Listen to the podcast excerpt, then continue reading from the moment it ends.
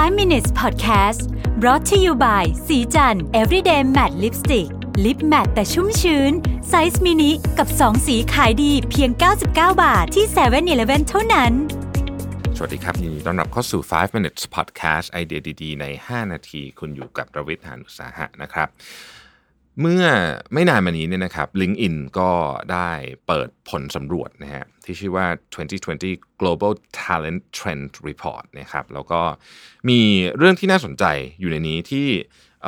อาจจะเป็นเซอร์ไพรส์นิดหน่อยด้วยซ้ำนะครับ จริงๆ ต้องบอกว่า survey อันนี้เนี่ยเป็น survey ที่ LinkedIn เขาไปทำกับคนหลากหลายอาชีพนะฮะ 7,000 คนนะครับใน 35 ประเทศนะครับแล้วก็ทำออกมาเป็นเทรนด์ว่าเอออะไรเป็นสิ่งที่คนคาดหวังในการทำงานกับองค์กรนะครับเรื่องนี้มันเป็นเรื่องสำคัญ เพราะว่า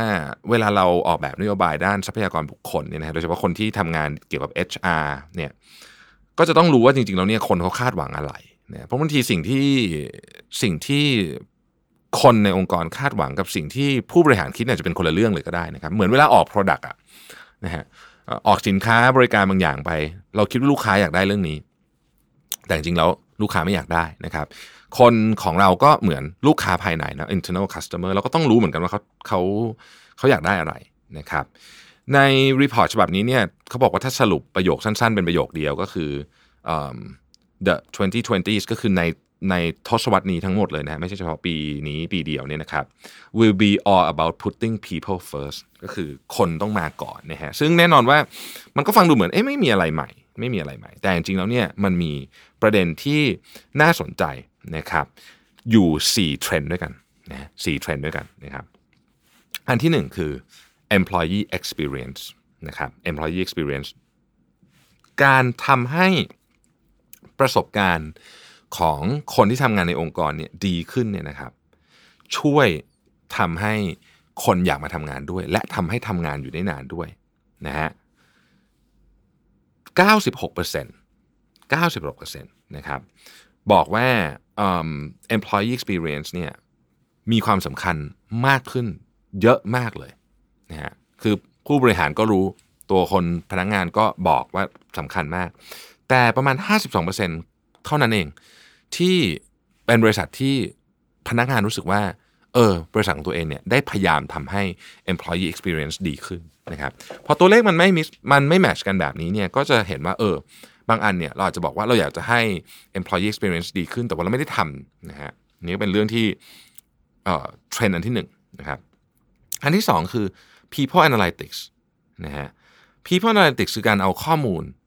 ที่เรามีเกี่ยวกับคนของเราเนี่ยมาวิเคราะห์นะครับวิเคราะห์เพื่ออะไรวิเคราะห์เพื่ออาจจะทำเรื่องของการพัฒนาทักษะวิเคราะห์เรื่องการหาตำแหน่งที่เหมาะสม วิเคราะห์สารพัดฮะวิเคราะห์เรื่องค่าตอบแทนอะไรต่างๆ พวกนี้นะฮะ73%ของคนที่ทำงานอยู่ในแวดวงที่เกี่ยวข้องกับ HR และการ recruit talent เนี่ยบอกว่า people analytics เนี่ยจะเป็น priority ที่สำคัญที่สุดเลย ใน 5 ปีต่อจากนี้ เพราะฉะนั้นองค์กรเราตอนนี้เนี่ยก็ต้องเริ่มคิดเรื่องนี้นะครับว่าเรามีข้อมูลพอไหมข้อมูลของคนภายในเรานี่เองแหละที่เราจะเอาเอามาวิเคราะห์นะครับอันที่ 3 ก็คือ internal recruiting นะฮะ 82%ขององค์กรบอกว่า จริง ๆ แล้วเนี่ยถ้าทำดี ๆ เนี่ยทรัพยากรมนุษย์ที่ดีที่สุดเนี่ยคือคือ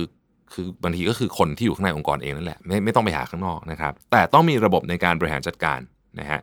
การที่เราทำ internal recruiting ก็คือสมมติว่าตำแหน่งหนึ่งว่างลง แล้วเราเอาคน